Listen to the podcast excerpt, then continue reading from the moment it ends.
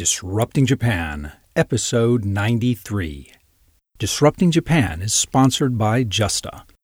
Now, I've known the team at Justa for years, and I've been recommending them long before they became a sponsor. Justa is really the only recruiting site that gets bilingual startups. Whether you're looking for American engineers or Japanese sales staff or the other way around, Justa can help you out. Unlike recruiting companies, they are priced to be very startup friendly, and unlike job boards, they're an active part of the startup community here, and they're trusted by some of the best talent Japan has to offer. So drop by justa.io and see what they're about. Welcome to Disrupting Japan, straight talk from Japan's most successful entrepreneurs. I'm Tim Romero, and thanks for joining me. You know, I get asked a lot about the difficulty of starting a company in Japan as a foreigner. I always have trouble answering that question because although I've started a number of companies in Japan as a foreigner, I have nothing to compare it to. I mean, I've never started a company in Japan as a Japanese person, so I only have my own experiences to base a judgment on. Well, I've got good news. All foreigners who are griping about how hard it is to start a company in Japan can now officially stop complaining.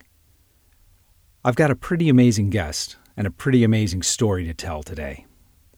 Weilin Zhang started Mobingi only two months after arriving in Japan, and he's made a success of it. He attracted a co founder, joined an accelerator, onboarded customers, and raised funds, all without speaking Japanese.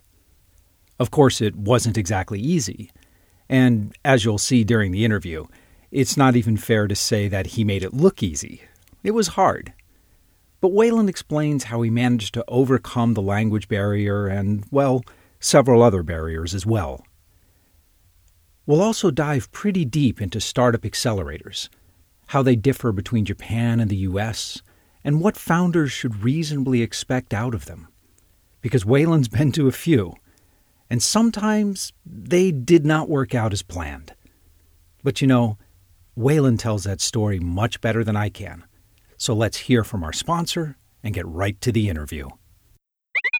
Some of Japan's largest companies are starting open innovation programs and actively reaching out to global startups. They're new at this, and that's where Creww, with two W's, comes in. Creww runs corporate startup accelerators for companies like Toyota and Panasonic and dozens more. And these programs are one of the best ways to jumpstart your business in Japan. Many are open to global startups and they're completely free. Now, I've known and worked with the Creww team, and they're probably doing more than anyone to bridge the gap between corporate Japan and global startups. So drop by crew with two W's dot me slash four hyphen startups and get started. I'm sitting here with Weilin Zhang of Mobingi, and Mobingi is a platform as a service company, but I know it's so much more than that. So why don't you tell us a bit more about what Mobingi is? Okay, uh, first, thanks for visiting my company. Mobingi is, uh, is a software as a service. It's a, it's a solution for helping uh, companies to manage their application on the cloud. So basically, what it does is it helps engineers to automate their uh, cloud applications workflow when they're trying to deploy some applications to cloud service like AWS, uh, uh, Azure, Microsoft Azure, or Google Cloud.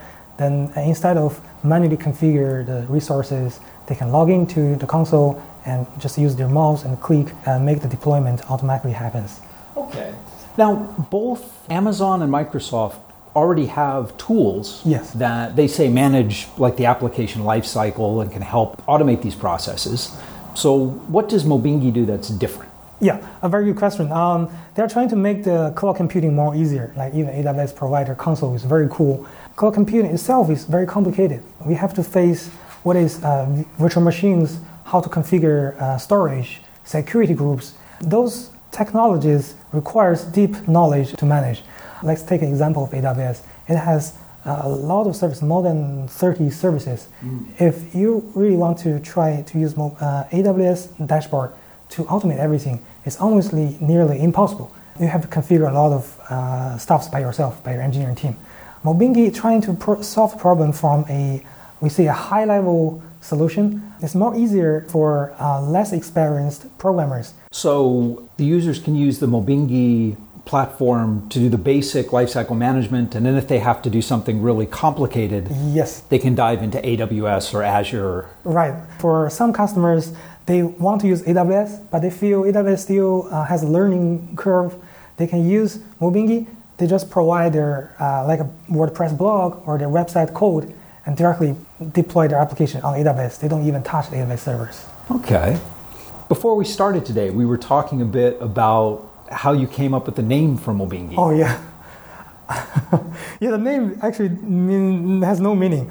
It was made by my previous friend.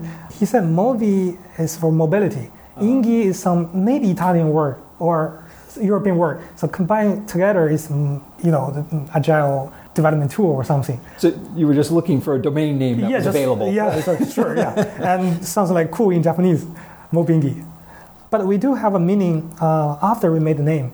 So M O B I N G I, short for machine obsessed because infrastructure never gets intelligent, which means we want to try to make it intelligent.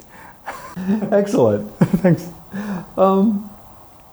Tell me a bit about your customers. What's what's the core selling point of Mobingi? Is it just that that ease of use, the how quickly customers can can use cloud services? What is it? First of all, our current target is in uh, Japan only. Most of our- customers, they found by using Mobingi can help them to save the time and some human resource cost. And also another advantage is uh, we help them to save cost. Uh, not human resource cost, mm, means server cost. For example, some of one of our customers they deploy uh, their applications to AWS. They're spending more than uh, 100万 yen. 100万 is ten uh, ten thousand dollars per month, which is a lot for a startup. Uh, on AWS, they have on-demand instance, means normal instance. Right. They also have like reserve instance and spot instance. And spot instance usually 70 to 80 percent cheaper than on-demand instance. But these instances are um, like a, a bid model, marketplace.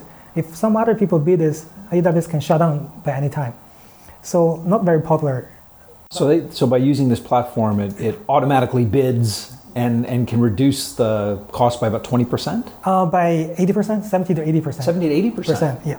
But uh, the system not only bidding for them, uh, we also help them to ship application to the instance. If the instance being shut down by AWS, we're able to redeploy this application to a new instance before it's shutting down. Okay, and that that that alone would probably more than pay for the cost of Mobingi, right? Yes, exactly. We are charging 15%, 15% out of the, the savings. Oh, that, that's a really interesting pricing model. So you, you're you charge based on the the savings, not the installed base or No, not node based. It's, it's a savings. A little bit, you know, hard point about this because we are shipping applications through Docker containers mm-hmm. at the moment.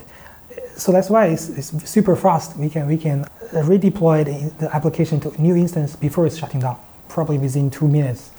But uh, since Docker containers is not very popular in Japan yet, there's a, a huge selling hurdle to customers, which we require them to use Docker. So we have to provide them some uh, support, even consulting, to help them to ship to container, containerize their application. Okay, so I mean, it, it seems to me that, that, I mean, the core selling point, I mean, not to be too cynical about it, but it seems to me that the core selling point's not so much ease of use or the transparency or the multi cloud. It's simply that at the end of the day, Mobingi saves the clients a lot of money on their hosting. Yeah, actually, it sounds like that. But we did a lot of work on uh, simplified cloud deployment. We, we do uh, help a lot on like easy deploy. This is one setting point. Uh, the other, the huge benefit, probably, yeah, as you said, is cloud savings. Well, do you have a lot of customers who are not using that particular feature? Yeah, we do have because they cannot ship uh, their application to container yet. Ah. so, are most of your customers enterprise, small, medium businesses, startups? Who's your typical user? We are we're pure B2B business. Uh, most users are like startups who raised money already, and some medium-sized and, or enterprise. Uh, Fujitsu is one of our largest customers so far, and the majority of the customers are like with a team about 50 people, uh, deploy application to the cloud, like spending more than uh, $10,000 per month. Yeah, that makes sense. If you're just running two instances, you're not going Right. to worry about saving a few dollars a month. Right. Excellent. Well, let's talk a bit about the whole culture of DevOps and container technology in Japan. Yeah. So, from four or five years ago, this has just really taken over the way software is deployed in the US. What's the situation here in Japan? Uh, I see still, let's take example of uh, GitHub. Probably every company, almost every company in the US have some GitHub or GitLab integrated into uh, workflow. Uh, in Japan is, I think, more than 50 already. But we still see a lot of customers requires FTP access to servers. And ins- instead of GitHub, um, there are local Git services uh, companies. So to do business in Japan, we really have to integrate those local vendors instead of GitHub. But if it's if it's Git, it should be pretty simple to. Uh, right, you're right. Pretty simple. the problem is there's still so many companies here running uh, CVS. Yeah, CVS or SVN, right. And uh, other than the Git part, uh, the code part, um, the workflow is also uh, slower than, than we see from uh, Silicon Valley or internationally. The Companies in Japan cares most about security things. So even taking longer time to secure some potential risk. Actually, let me let me drill down on that because um, what kind of security do you think that Japanese customers are concerned about? Because, from my experience, there are a lot of companies who will leave unpatched servers running for for years, and it seems to me that Japanese companies are more interested in, shall we say, procedural security, in- Yes. in, compliance. You're right, exactly, in compliance. Like take example of uh, public IP. After deployed, let's say even on AWS, there is a public IP uh, exposed anywhere in the world can access if you have the, uh, the security secret key to access in machine. Which if we have a well-designed architecture, the secret key will be very secure, but could be unsecure if there's a human problem. In com- most companies in Japan, they, they care about this potential security risk. So, like you said, process. If there's anything we can do to protect this uh, security uh, issue to be happen, they can take a longer time to try to prevent this to be happen. Okay. But it would seem to me that technologies like Chef and Puppet and Docker containers or container architecture in general would greatly improve security and simplify compliance and procedures. Right. Yeah. But still not really seeing a big uptake in Japan yet? Mm, I don't think so. Um, maybe people have the, the the concept in the mind, just not executing it in the production environment yet. Because I know, I mean, there are people in Japan who are very, very passionate about DevOps and about containers, but I I think they're sort of a minority of the developers. Yeah, that's what I'm implying. Yeah. Right. And it comes to the, the company as a whole, uh, decision makers, managers, I think they have their risk to, to the company. I see most are still following the, uh, the old way. I mean, long term, it's so much better for the companies to be using these modern tools.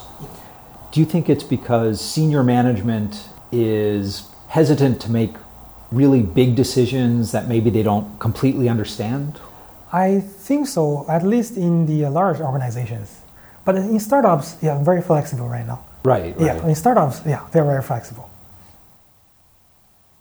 What have been your main customer acquisition channels? Have you grown mainly through Yeah, currently we are now all the customers are inbound only through friends introduction or through some of the mm, the channels like uh, Facebook or uh, we hold offline seminars. Recently, we hired one full-time sales. Well, that's great. You're growing strictly from inbound. Uh, the sales staff you're hiring, is that to deal with additional capacity of inbound, or are you going to start trying to sell to like outbound enterprise sales as well? Our business requires a lot of meetings because we get their credentials, like uh, cloud credentials. So we have to sit down face to face to meeting a couple times, sign contract. Then we can help them to deploy.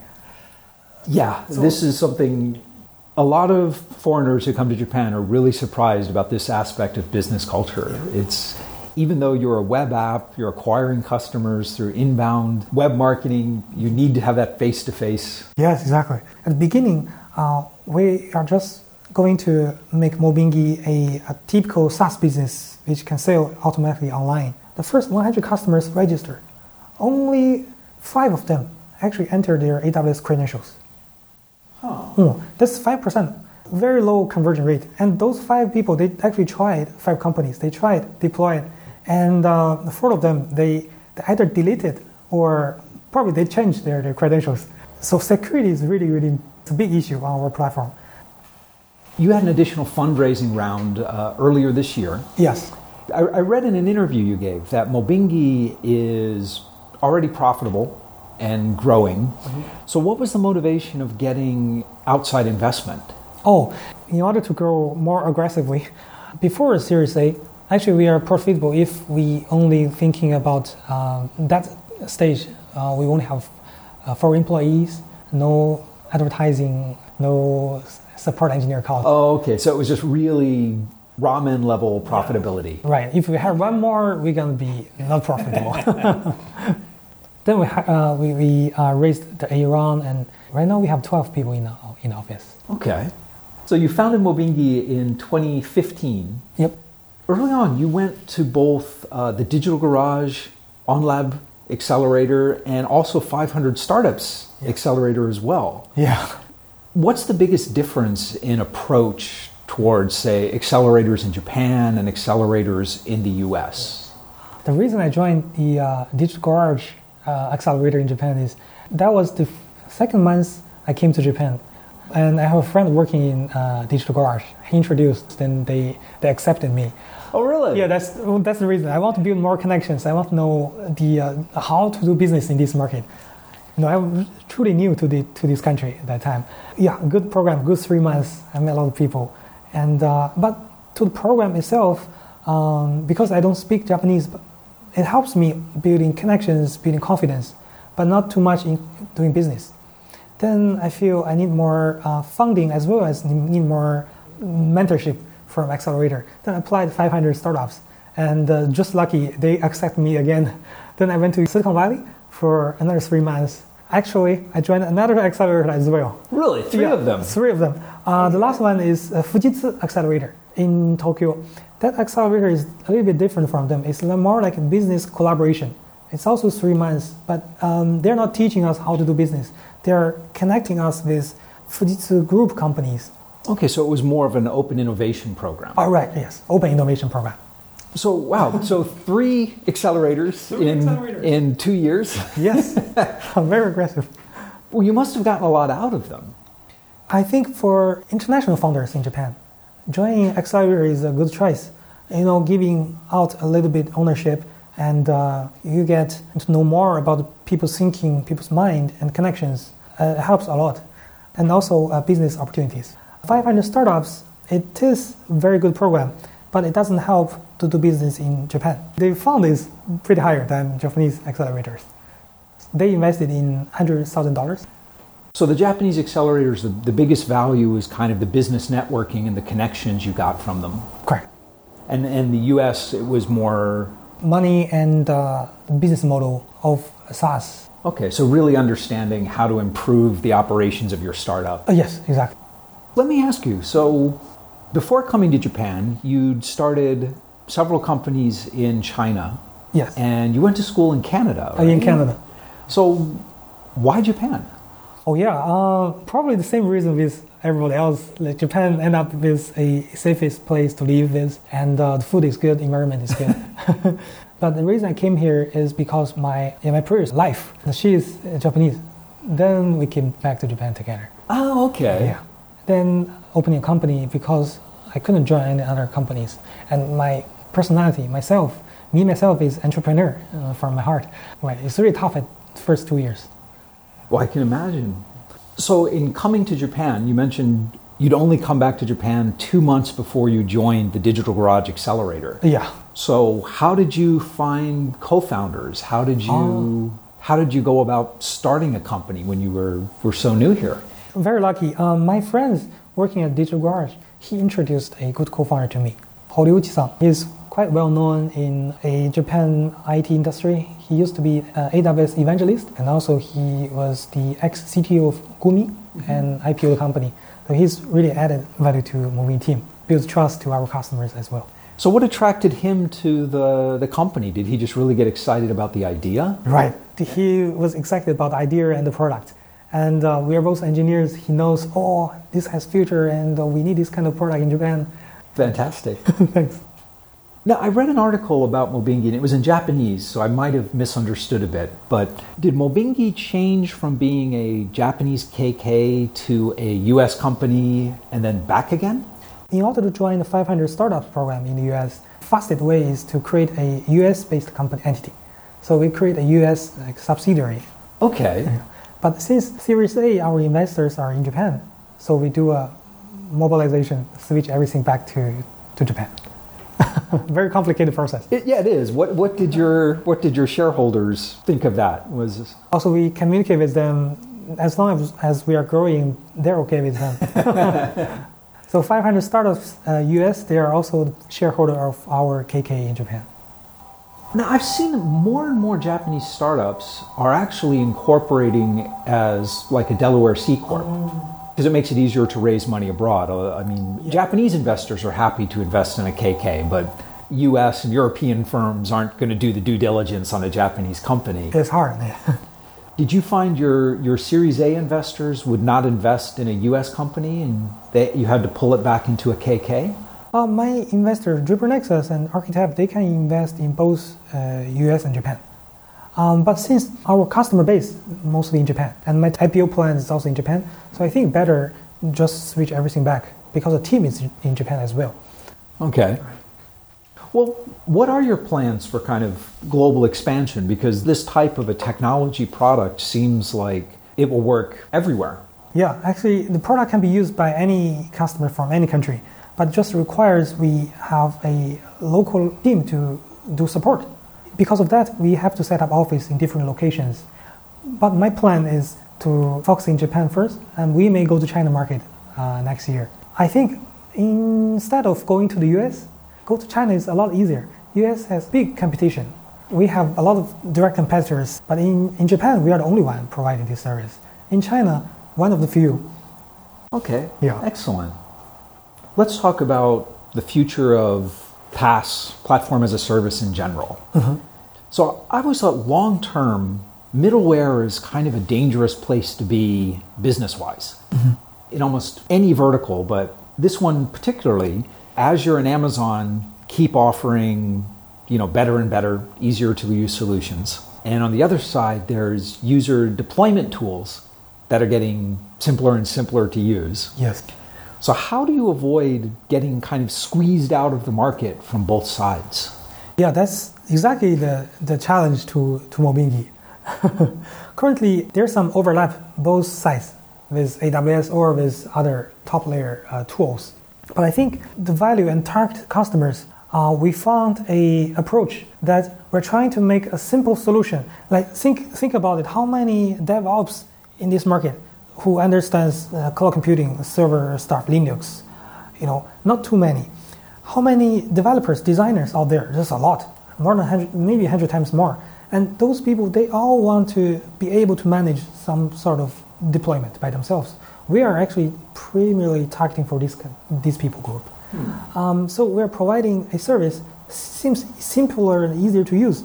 And to DevOps, not that customizable. To them, not that powerful which I believe our approach has a bright future, has a more wide audience. Well, that would make sense, especially if you're focusing on kind of startups and mid-sized companies. Mid-sized companies. So in the enterprises, I imagine they'd be more likely to demand custom workflows, and yeah, they'd also be more likely to have staff that do that can do the custom DevOps. Yes, one of our enterprise customers, they use many paid open source software license, like for example GitHub Enterprise.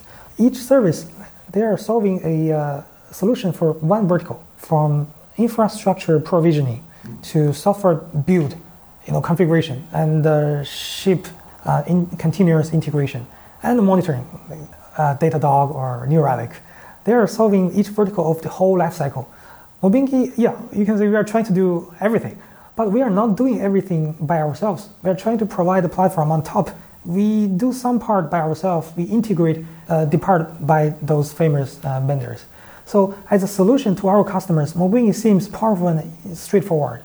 They don't want to spend much time for uh, each individual vertical. Oh, if Mobingi is already integrated, let's just buy a bundle. Do you think that in the same way that cloud computing kind of abstracted away the concept of hardware. So now nobody really cares or thinks about what hardware their apps are running on. Do you think that platform as a service that something like Mobingi could abstract away the concept of the cloud? So for example, in the same way Mobingi now goes out and finds the cheapest spot instances mm-hmm. to bid on, it could actually find the cheapest compute unit yeah. across Google or Azure or AWS. Do you see that happening in the future? Yeah, you get the point. What we are building is towarding that way. okay. Yeah, like we have a simple UI, right? Uh, customer can select which cloud vendors to deploy to.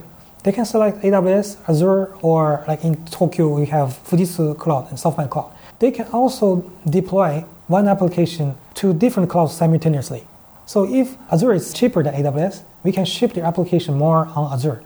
Are customers actually doing that now? Customers, um, they have the demand, but it's so hard if they switch the workflow from one cloud to another cloud. So yeah, I, that's what I think. I mean, because I've worked a little bit on on on all three of those platforms, okay, okay. and fundamentally they, they seem the same, but they're quite different mm. once you once you start using AWS or Azure or you know Google Cloud yeah, Compute. Exactly. So is it practical to have one application running with different components on different clouds? There are different kind of applications. Let's say a simple website. There's no database. There's no need to store some local data on the virtual machine. It doesn't matter where this application actually sits. Another kind of application requires database connection. Better to be the same physical data center. So applications that are looking for storage and compute. Yes will, will do well shipping all over. But if they're using database or some of the advanced services of any one cloud, they're going to be boxed into that cloud. Right. We call it lock-in. Lock-in. Lock-in. Yeah. yeah, exactly. Maybe in the future, there's more advanced technologies can ship every application, even database, across different clouds.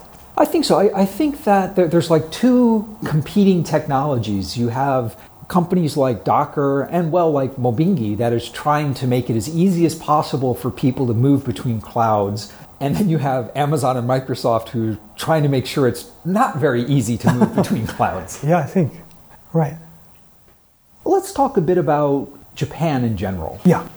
So, as a foreigner who's come to Japan to start a company, what was most surprising about it? I think the most surprising thing to me is honesty of, of business partners. How uh, so? As employees. Well, it happens to me once in my previous startup. Uh, it's a bad story that the, the people left with the project, right? The, my investment goes, like one year investment goes back, nothing. So your, your partners just took the technology and started a new firm, or what did they do? The uh, code, the, the project itself, I'm not coding, so we have to spend another half a year to recode everything else. Well, this is extreme case, bad story. But amazing thing here in Japan is my co-founders and my early employees, we work together like a family, and they try to help everything like this is their own company. I can trust basically everything on them. And uh, since I don't read Japanese by the time, I have to open bank account for the company. I have to do a lot of legal paperwork. My first employee, and she helps me to, on everything. I don't even have my bank account access. yeah. right? So I can trust everything on, on the employees. From the customer side, once the contract is fixed, not easy for them to, to make a change. It goes very reliable for a long time. I think that's true. Japanese business customers, it can take a very long time to get them to sign the contract. Yes. Mm-hmm. But once they do, it's very stable. Yeah. yeah, it's like a lifetime contract. So the churn rate in SaaS business, the percentage of companies who terminated the contract the churn currently in Mobingi is zero, but so far nobody leaving us. Okay, excellent. So that difference in in trust, do you think that was the specific people you were working with, or do you think that's a real difference in startup culture between Beijing and, and Tokyo? I think startup culture in China market is, is more competitive, uh, growing faster. People are more aggressive. Uh, but personality-wise, I'm a soft person. I, I, I prefer reliable. so I found. Um, I wouldn't say soft. Maybe honest is a better yeah, way of. Yeah, exactly. Sorry for my English. Honest. so I found starting uh, startup in Japan first is good for me. Once we scale to a certain size, we go back to China. Right. Then you'll have the resources to defend the market you'll have. Yes, and also have can hire more aggressive person to compete with these other people. It won't be myself. what advice do you have for other foreigners who are either in Japan now or who want to come to Japan to start a company here? Yeah, Japan is a wonderful place to, to have a startup life. Compared to Silicon Valley, it's cheaper. For fundraising, don't expect too much for foreigners in Japan because every country is the same. I think even in China, uh, if it's a foreign entrepreneur, relatively harder to, to raise money than Chinese. In Japan, it's the same thing. But once you are dedicated, you prove your person, build your reputation. reputation. then it's a lot easier. People see trust. It takes some time to build trust. So you think that, that investors demanded a little more proof and a little more traction from you than they might have from a, a typical Japanese startup? I, I think so. But once you proved it, there was no problem with investment? No. Cool. Before we wrap up, I want to ask you what I call my magic wand question. Oh, magic wand question. Magic wand. And that is if I gave you a magic wand and I told you that you could change one thing about Japan, oh. anything at all, you could change the legal system, the educational system, the way people think about risk, anything at all to make it better for startups in Japan, what would you change? Well, I wish I can change the business people to be more aggressive. Japanese businessmen, they are very, they cares a lot, every perspective. Yeah, this is good, safe for company, but also from the other uh, side, is slowing down the opportunity. What do you mean by aggressive? For example, before you were talking about uh, Chinese being too aggressive and taking source code and, and, moving around. So you don't mean that. I don't mean that. I think that's not in general Chinese. This is what just happened to me. and uh, me aggressive, I mean don't care too much about small things. Let's talk about contract. We are making one contract. It could be 10 pages, but that contract's execution time in Japan could be longest in the world. For example, if it takes four weeks. In US, could be two weeks right? In, in China, could be one week and a half. What do you think slows that down? Why aren't Japanese businessmen aggressive that way? My thinking would be probably the process. There are too many people in the process to review. Each step, people are worrying about making mistake. So they're worried they're they're going to get blamed for something. So they're trying to build consensus and let everyone in on the decision. Yeah, I think every people from every country same, but probably here is a little bit more this magic wand can accelerate Japan's innovation. Taking back the past 20 or 30 years, electronic industry in Japan, Japan has, you know, what brand? Uh, Panasonic, you know. Daiwa, Sony. Currently, not too many brands. Where does the industry go? It goes to Chinese companies. I think many Japanese business are slowing down because of this process. That's really interesting because I think that that same process that is slowing down the decision making today is part of what made Japanese engineering and auto manufacturers such world dominating players before. This attention to detail this this not letting any mistake creep in. Yeah that's a very good thing you know making the product to be perfect. Well that's the spirit of japanese quality. I like it. In our company our staff changed my mind a lot I want to release a product. I think it's 99% perfect, but they want to make it 100% perfect. Well, I changed my mind. I respect that point. But we need to find a balance. You know, sometimes it won't be 100% perfect. Well, I think that's right. It's, it's a balance and it's the right process for the right kind of decision. So, if you're talking about a product, particularly uh, an important hardware product like a car, uh-huh. yeah, absolutely. You know, go for zero defects. That's fantastic. Yeah. But when you're making a business decision, Mm-hmm. Are we going to use product A or product B? Are we going to use GitHub or GitLab? Mm-hmm. Maybe once you get to like 80% sure, that's good you enough. go for it. Yeah. Yes. exactly, exactly. Right?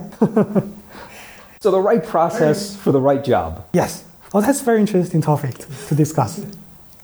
Internally, Mobingi is kind of doing that. The, the engineering team is, is trying to go with the zero defect, and maybe the business side is trying to be more flexible yeah. and.